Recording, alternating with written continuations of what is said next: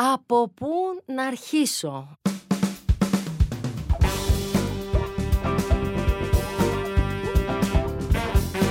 Αχ, από πού να αρχίσω και αυτή την εβδομάδα πραγματικά δεν ξέρω. Κάπως σαν να έχουν αυξηθεί οι ειδήσεις. Κάπως σαν να τις παρακολουθώ κι εγώ περισσότερο, με περισσότερη ζέση και ζήλο από τότε που ξέρω ότι θα έρθω εδώ και θα σας τα πω. Ναι, ναι, θα σας τα πω. Ελπίζω ότι είστε εκεί και με ακούτε. Ελπίζω να με ακούσατε και την προηγούμενη φορά. Τουλάχιστον ήταν πάρα πολύ αισιόδοξα τα μηνύματά σας. Φάνηκε ότι το απολαύσατε, το πρώτο μας podcast. Και γι' αυτό λοιπόν το από πού να αρχίσω είναι εδώ και αυτή την εβδομάδα και θα ξεκινήσω με αυτό που θεωρώ ότι αξίζει αυτή τη φορά να το πιάσουμε, να το αναλύσουμε, να το εξετάσουμε, οπότε ευθύς αμέσως λέω σιγά σιγά να αρχίσω. Ιούνιος, μήνας υπερηφάνειας, μήνας Pride θα μου πεις το pride, η ισότητα, η συμπερίληψη εξαντλούνται σε ένα μόνο θέμα; Θα μας μιλήσεις τώρα αυτή τη στιγμή γιατί από όλα που σχετίζονται με αυτό το θέμα. Έχω διαλέξει κάτι και ελπίζω να σας αρέσει και για όσους δεν το ξέρουν θέλω πολύ σύντομα να πω γιατί έχει επιλεγεί ο Ιούνιος ως ο μήνας υπερηφάνειας, ο μήνας της ΛΟΑΤΚΙ κοινότητας αλλά και όλων των ανθρώπων θα πω εγώ. Στα γρήγορα λοιπόν στις 28 Ιουνίου του 1969 η Αμερικανική αστυνομία εισέβαλε όπως πολύ συχνά συνήθιζε βία στο gay bar Stonewall Inn της Νέας Υόρκης και ξεκίνησε να προκαλεί επεισόδια αφού τότε εκείνη την εποχή στα μακρινά 60s, 70s θεωρούταν ότι η σεξουαλικότητα των ανθρώπων είναι μια απειλή για την κοινωνία και φυσικά ήταν και ποινικό αδίκημα. Τι συνέβη εκείνη τη μέρα και ήταν διαφορετικό αφού πολύ συχνά οι άνθρωποι οι οποίοι σύχναζαν στο gay bar ε, είχαν αυτά τα ντου, τα αστυνομικά, ήταν η αντίδρασή τους ότι για πρώτη φορά δεν έσκυψαν το κεφάλι, δεν έσκυψαν την πλάτη να φάνε λίγο ξύλο και να πούνε εντάξει, συνεχίζουμε κανονικά. Αλλά ανταπέδωσαν τα πυρά, ήρθαν σώμα με σώμα, δημιουργήθηκαν επεισόδια τα οποία κράτησαν μέχρι και την επόμενη ημέρα και η αντίδραση ήταν τεράστια αφού ξεκίνησαν σιγά σιγά να οργανώνονται τεράστιες διαδηλώσεις για την προάσπιση των δικαιωμάτων της LGBTQ κοινότητας και μάλιστα από την επόμενη κιόλας χρονιά ε, πραγματοποιήθηκε το πρώτο Pride στην Αμερική. Εδώ στα δικά μας, τα ξέρετε, έγινε στις 10 Ιουνίου το Pride, το Αθηναϊκό. Πραγματοποιήθηκε σε πάρα πολλές πόλεις, ε, γιατί αυτός είναι ο μήνας για το Pride και συντονίζονται όλες οι πόλεις. Με μεγάλη θλίψη διάβασα ότι η περιφέρεια της Λάτσιο, που είναι η περιφέρεια στην οποία ανήκει η Ρώμη, απέσυρε την ε, υποστήριξη της ο Pride. Ευτυχώς εξακολουθεί να βρίσκεται κάτω από την αιγίδα του Δήμου Ρώμης, τουλάχιστον, για να ξεχάσουμε και αυτά που ξέρουμε με το περιφερειάρχη που έχει η Λάτσιο. Αλλά σε κάθε περίπτωση πάμε πίσω στα δικά μας. Είδαμε τις παρελάσεις, είδαμε όλο αυτό το χρώμα, είδαμε όλους τους ανθρώπους στο δρόμο να ζητάνε τα ίδια με τους υπόλοιπους ανθρώπους, γιατί αυτό στην πραγματικότητα είναι το ζητούμενο. Και εν τέλει θα σταματήσουμε να συζητάμε για το Pride και ίσως και να γίνονται Pride όταν θα κατακτηθούν όλα τα ίσα δικαιώματα για όλους τους ανθρώπους. Αλλά ήθελα για σήμερα να διαλέξω το μεγαλύτερο ομοφοβικό hit της εποχής, το οποίο καταλαβαίνετε ότι όταν η πόλη έχει Pride η ομοφοβία βρίσκεται και αυτή σε μεγάλη έξαρση, είναι λίγο σαν τις αλλεργίες στην Άνοιξη. Οπότε πέρα από τα γνωστά, αχ γιατί διαδηλώνουν, ας ε, πάνε να το κάνουν σπίτι τους, δεν με ενοχλούν, έχω και φίλους, αλλά γιατί να τους βλέπουμε. Υπάρχει πάντα και το πολύ γνωστό το ρίχνω στα παιδιά. Τι θα πω στο παιδί μου όταν βλέπει το Pride; Και το ακόμα καλύτερο. Μπορεί το παιδί μου να γίνει γκέι γκέι βλέποντας τους γκέι. Ξέρω ότι είναι ένα ερώτημα το οποίο ταλανίζει πολλά ελληνικά γονεϊκά μυαλά. Και πολλοί άνθρωποι δηλαδή οι οποίοι δεν είναι γονείς μπορεί να αναρωτιούνται ίσως χωρίς να ξέρουν και χωρίς να έχουν κανένα επιστημονικό δεδομένο στα χέρια τους, τα οποία θα σας δώσω εγώ ευθύς αμέσως. Μπορεί ένα παιδί να επηρεαστεί από εικόνες που βλέπει ομοφυλόφιλων, μπορεί να οδηγηθεί στην ομοφιλοφιλία. Η σύντομη απάντηση είναι όχι. Ο σεξουαλικός προσανατολισμός πιθανότατα προκαλείται εν μέρη από βιολογικούς παράγοντες που ξεκινούν πολύ πριν από τη γέννηση. Όχι, δεν μπορείς να μετατρέψεις ένα straight άτομο σε gay άτομο, όπως δεν μπορείς να μετατρέψεις ένα gay άτομο σε straight άτομο. Για παράδειγμα, η έκθεση ενός αγοριού σε παιχνίδια που παραδοσιακά φτιάχνονται για κορίτσια, όπως κούκλες, δεν θα το κάνει gay. Όπως επίσης το να δει το παιδί σου μια σκηνή από το μαέστρο που το ζευγάρι φιλιέται, σίγουρα δεν θα το επηρεάσει σε βαθμό να θέλει να ξεκινήσει να φυλάει άτομα του ιδίου φίλου.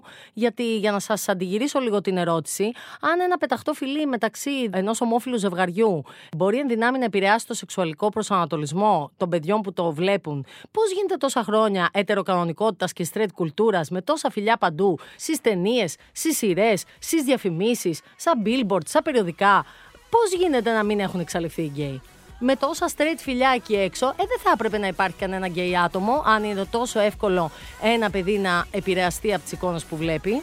Οπότε γεννιέται κανείς ομοφυλόφιλος. Δεν γίνεται. Μ, περίπου.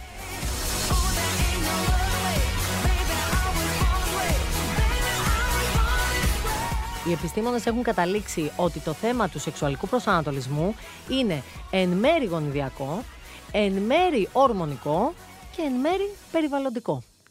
Γνωρίζουμε από πάρα πολλές μελέτες που έχουν γίνει σε δίδυμα ότι η σεξουαλική προτίμηση έχει και μια γενετική συνιστόσα. Δηλαδή, ένας γκέι είναι πιο πιθανό από έναν straight άντρα να έχει έναν βιολογικό ομοφυλόφιλο αδελφό. Το 1993 για την ακρίβεια, μια μελέτη που δημοσιεύτηκε στο περιοδικό Science έδειξε ότι οικογένειες με δύο ομοφυλόφιλους αδερφούς ήταν πολύ πιθανό να έχουν ορισμένους γενετικούς δείκτες σε μια περιοχή του χρωμοσώματος Χ, γνωστή ως HQ28. Αυτό οδήγησε τότε σε πολλά πρωτοσέλιδα των μέσων ενημέρωσης να μιλάνε για την πιθανότητα ύπαρξης ενός γκέι γονιδίου. Υπάρχουν όμως και γονίδια που συνδέονται με πολλά άλλα πράγματα, όπως ας πούμε με την επιθετικότητα. Ας μιλήσουμε λίγο γι' αυτό για να καταλάβουμε πώς το περιβάλλον τελικά παίζει ρόλο και πώς αναπτύσσεται η συμπεριφορά. Ας πούμε ότι δεν έχεις το γονίδιο της επιθετικότητας, αλλά είσαι ένα παιδί που μεγαλώνεις και μαθαίνεις ότι η επιθετική συμπεριφορά επιβραβεύεται. Είναι πάρα πολύ πιθανό να προσπαθήσεις να την εκδηλώσεις, ακόμα κι αν δεν έχεις το γονίδιο, ή αν υποθέσουμε ότι έχεις το γονίδιο της επιθετικότητας, αν προέρχεσαι από ένα κοινωνικό πλαίσιο που η έκφρασή της κατακρίνεται, απαγορεύεται, είναι πολύ δύσκολο να γίνεις ένα βίο επιθετικό άτομο και το πιθανότερο είναι πως θα συμμορφωθείς με το πλαίσιο και θα καταπνίξεις τις επιθετικές σου τάσεις. Αυτό βέβαια δεν σημαίνει ότι αυτές θα σταματήσουν να υπάρχουν ή θα εξαλειφθούν. Και στο ίδιο μοτίβο, για να πάμε λίγο και σε πράγματα που είναι απολύτως γνώριμα, οι άνθρωποι προσπαθούν να τηρούν τη σύμβαση της μονογαμίας στις σχέσεις τους παρά το γεγονός ότι έλκονται φυσικά από άλλα άτομα εκτός από τους συζύγους τους. Ομοίως, σε ορισμένες κοινωνίες η ομοφιλοφιλία είναι αποδεκτή. Να θυμίσουμε απλά ότι η ανδρική ομοφιλοφιλική συμπεριφορά ήταν αναμενόμενη στην αρχαία Αθήνα, ενώ σε άλλες αποδοκιμάζεται και τιμωρείται με θάνατο. Αυτά που μαθαίνουν τα παιδιά, αυτά που τόσο πολύ φοβόμαστε ότι θα επηρεαστούν από τις εικόνες του Pride ή από τις εικόνες στην τηλεόραση ή από τον Γιώργο Καπουτζίδη ή τον ε, Φώτης Σεργουλόπουλο, αυτά λοιπόν τα παιδιά μεγαλώνουν και αυτά που μαθαίνουν για το πώς εσείς οι γονείς και εμείς όλη η κοινωνία θεωρούμε για την ομοφιλοφιλία θα επηρεάσουν το αν θα θεωρούν επιθυμητή ή αειδιαστική ή ουδέτερη την εμπλοκή σε ομοφιλοφιλικές πράξεις. Λοιπόν, έχω πολλά ακόμα να σας πω για το θέμα, όμως σας παρακαλώ δώστε μου 30 δευτερόλεπτα να πάρω μια αναπνοή, να πιω λίγο νερό και να δώσουμε αυτή τη στιγμή το βήμα στο βήμα. Το βήμα που εμπιστεύεσαι καθημερινά στην οθόνη σου. Έγκυρες ειδήσεις από αξιόπιστες πηγές πολιτικές αναλύσεις και γνώμες από δυνατές υπογραφές. Διπλωματία και διεθνές περιβάλλον. Πολιτισμός του σήμερα και τάσεις του αύριο. Οικονομία και ανάπτυξη. Podcasts που εξηγούν τις ειδήσεις. Νέες εποχές με τεχνολογία και επιστήμη. Το βήμα.gr. Το δικό σου βήμα κάθε μέρα. Σύμφωνα με μία μελέτη 15.000 ατόμων του 2020, το 48% των ατόμων που προσδιορίζονται ως ΛΟΑΤΚΙ, δηλαδή περίπου η μισή, απάντησαν πως κατάλαβαν τη σεξουαλικότητά τους στα χρόνια του γυμνασίου. Το 1% των 9χρονων παιδιών αυτοπροσδιορίζονται ως ΛΟΑΤΚΙ. Πολλοί άνθρωποι, συμπεριλαμβανομένων επιστημόνων και ερευνητών του σεξ, πιστεύουν ότι ο σεξουαλικός προσανατολισμός, για να σας δώσω να καταλάβετε, είναι σαν μία τραμπάλα. Στο ένα άκρο έχουμε ένα άτομο που είναι 100% γκέι και στο άλλο άκρο έχουμε ένα άτομο το οποίο είναι 100% straight. Οι περισσότεροι άνθρωποι όμως είναι κάπου στο ενδιάμεσο. Δεν λέω στη μέση, στη μέση είναι ο bisexual. Όλοι οι υπόλοιποι άνθρωποι πέφτουν κάπου, γέρνουν κάπου σε αυτήν την τραμπάλα. Μπορεί να είσαι τελείως straight, μπορεί να είσαι τελείως gay από τη γέννησή σου, γονιδιακά, ή μπορεί να είσαι κάπου στη μέση και να εκδηλώσεις ομοφιλοφιλικές συμπεριφορές ανάλογα με το τι συμβαίνει γύρω σου. Να πω βέβαια ότι υπάρχουν και μελέτες οι οποίες πράγματι αποδεικνύουν ότι υπάρχει και ορμονικός συσχετισμός εκτός από υπογονιδιακό συσχετισμό με το σεξουαλικό προσανατολισμό. Η δομή του εγκεφάλου πράγματι επηρεάζει τη σεξουαλική προτίμηση. Το 1991 μια μελέτη που δημοσιεύτηκε στο περιοδικό Science έδειξε ότι ο υποθάλαμος, ο οποίος ελέγχει την απελευθέρωση των ορμονών του φύλου από την υπόφυση, στους ομοφιλόφιλους άντρες διαφέρει από τον υποθάλαμο στους straight άντρες.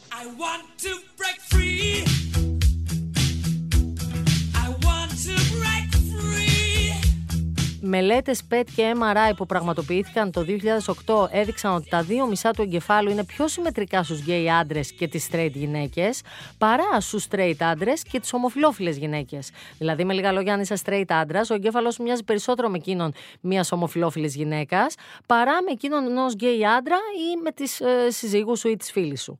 Οι μελέτες αυτές έχουν αποκαλύψει επίσης ότι οι συνδέσεις στην αμυγδαλή των ομοφυλόφιλων ανδρών μοιάζουν με αυτές των straight γυναικών. Η αμυγδαλή τώρα είναι ένα σημείο με πάρα πολλούς υποδοχείς για τις ορμόνες του φύλου και σχετίζεται βασικά με το πώς επεξεργαζόμαστε τα συναισθήματά μας. Οφείλω να αναφέρω βέβαια ότι άλλες μελέτες που έχουν γίνει σε εγκεφάλους γκέι ανθρώπων και straight ανθρώπων δεν έχουν βρει απολύτως καμία διαφορά. Και επίσης είναι πολύ σημαντικό να αναφέρουμε ότι παρότι ε, οι έρευνες αυτές που βρήκαν διαφορές υποδεικνύουν ότι ο εγκέφαλος επηρεάζει τις σεξουαλικές σου προτιμήσεις πριν καν γεννηθείς, η ανάπτυξη του εγκεφάλου δεν είναι κάτι που σταματάει με τη γέννηση.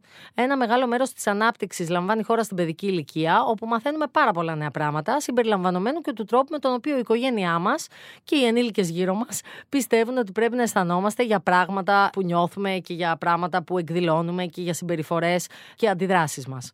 Η εκπαίδευση που λαμβάνουμε ως παιδιά επηρεάζει τον τρόπο με τον οποίο αναπτύσσεται ο εγκέφαλός μας καθώς μεγαλώνουμε. Και για να φέρω ένα παράδειγμα, τα παιδιά που λαμβάνουν μουσική εκπαίδευση βιώνουν αλλαγές σε περιοχές του εγκεφάλου που σχετίζονται με την ακοή και με τον κινητικό έλεγχο. Σε ένα άλλο πείραμα που έγινε σε ηλικιωμένα άτομα, εμφανίστηκε αύξηση στη φαιά ουσία σε κάποια μέρη του εγκεφάλου, αφού τους έμαθαν να κάνουν ταχυδοκτηλουργικά. Είναι όμως σημαντικό να αναφέρουμε ότι οι περιοχές του εγκεφάλου που έχει αποδειχθεί ότι αλλάζουν λόγω της εκπαίδευσης ή της εμπειρίας, δεν είναι τα μέρη του εγκεφάλου εκείνα που σχετίζονται με τη σεξουαλική προτίμηση. Εν ολίγοις και για να τελειώνουμε. Οι γκέι δεν μπορούν ποτέ να σταματήσουν να έλκονται από μέλη του ιδίου φύλου, μπορούν όμως να μάθουν να μην ενεργούν σύμφωνα με τις επιθυμίες τους, επειδή αντιλαμβάνονται ότι αυτό δεν θα είναι αποδεκτό και δεν θα είναι αρεστό αν ορίσουμε το να είσαι ομοφυλόφιλος ως μια εμπλοκή σε μια ομοφυλοφιλική συμπεριφορά, τότε οι άνθρωποι που σταματούν να συμπεριφέρονται σαν γκέι, σταματούν αυτομάτως να είναι και γκέι. Είναι τουλάχιστον αστείο αυτό. Και την ίδια στιγμή το να ακούγεται ξανά και ξανά ως επιχείρημα υπέρ των ομοφυλόφιλων ότι τι να κάνει, δεν φταίει έτσι γεννήθηκε, έχει και μια ομοφοβική απόχρωση γιατί είναι σαν να λένε όλοι οι straight ότι αν ο γκέι μπορούσε να γίνει straight θα το επέλεγε σίγουρα είναι μια κατάσταση στην οποία θα ήθελα οπωσδήποτε να είναι. Τι να κάνει, δυστυχώς γεννήθηκε γκέι και δεν θα καταφέρει να απολαύσει τα ετεροκανονικά μας προνόμια.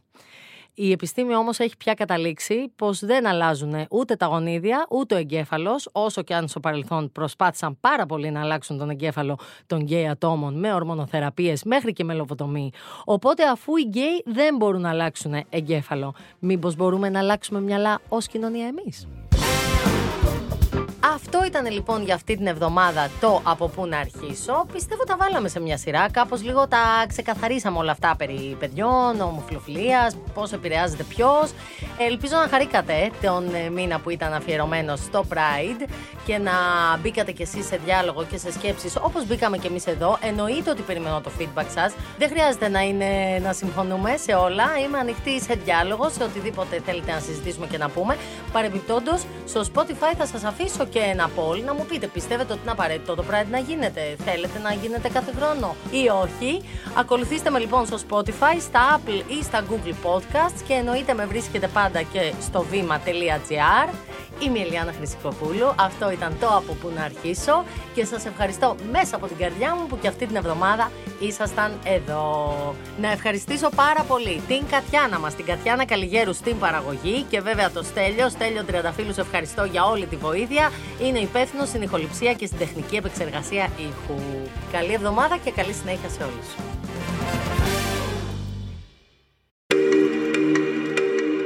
Alter Ego Media. Podcast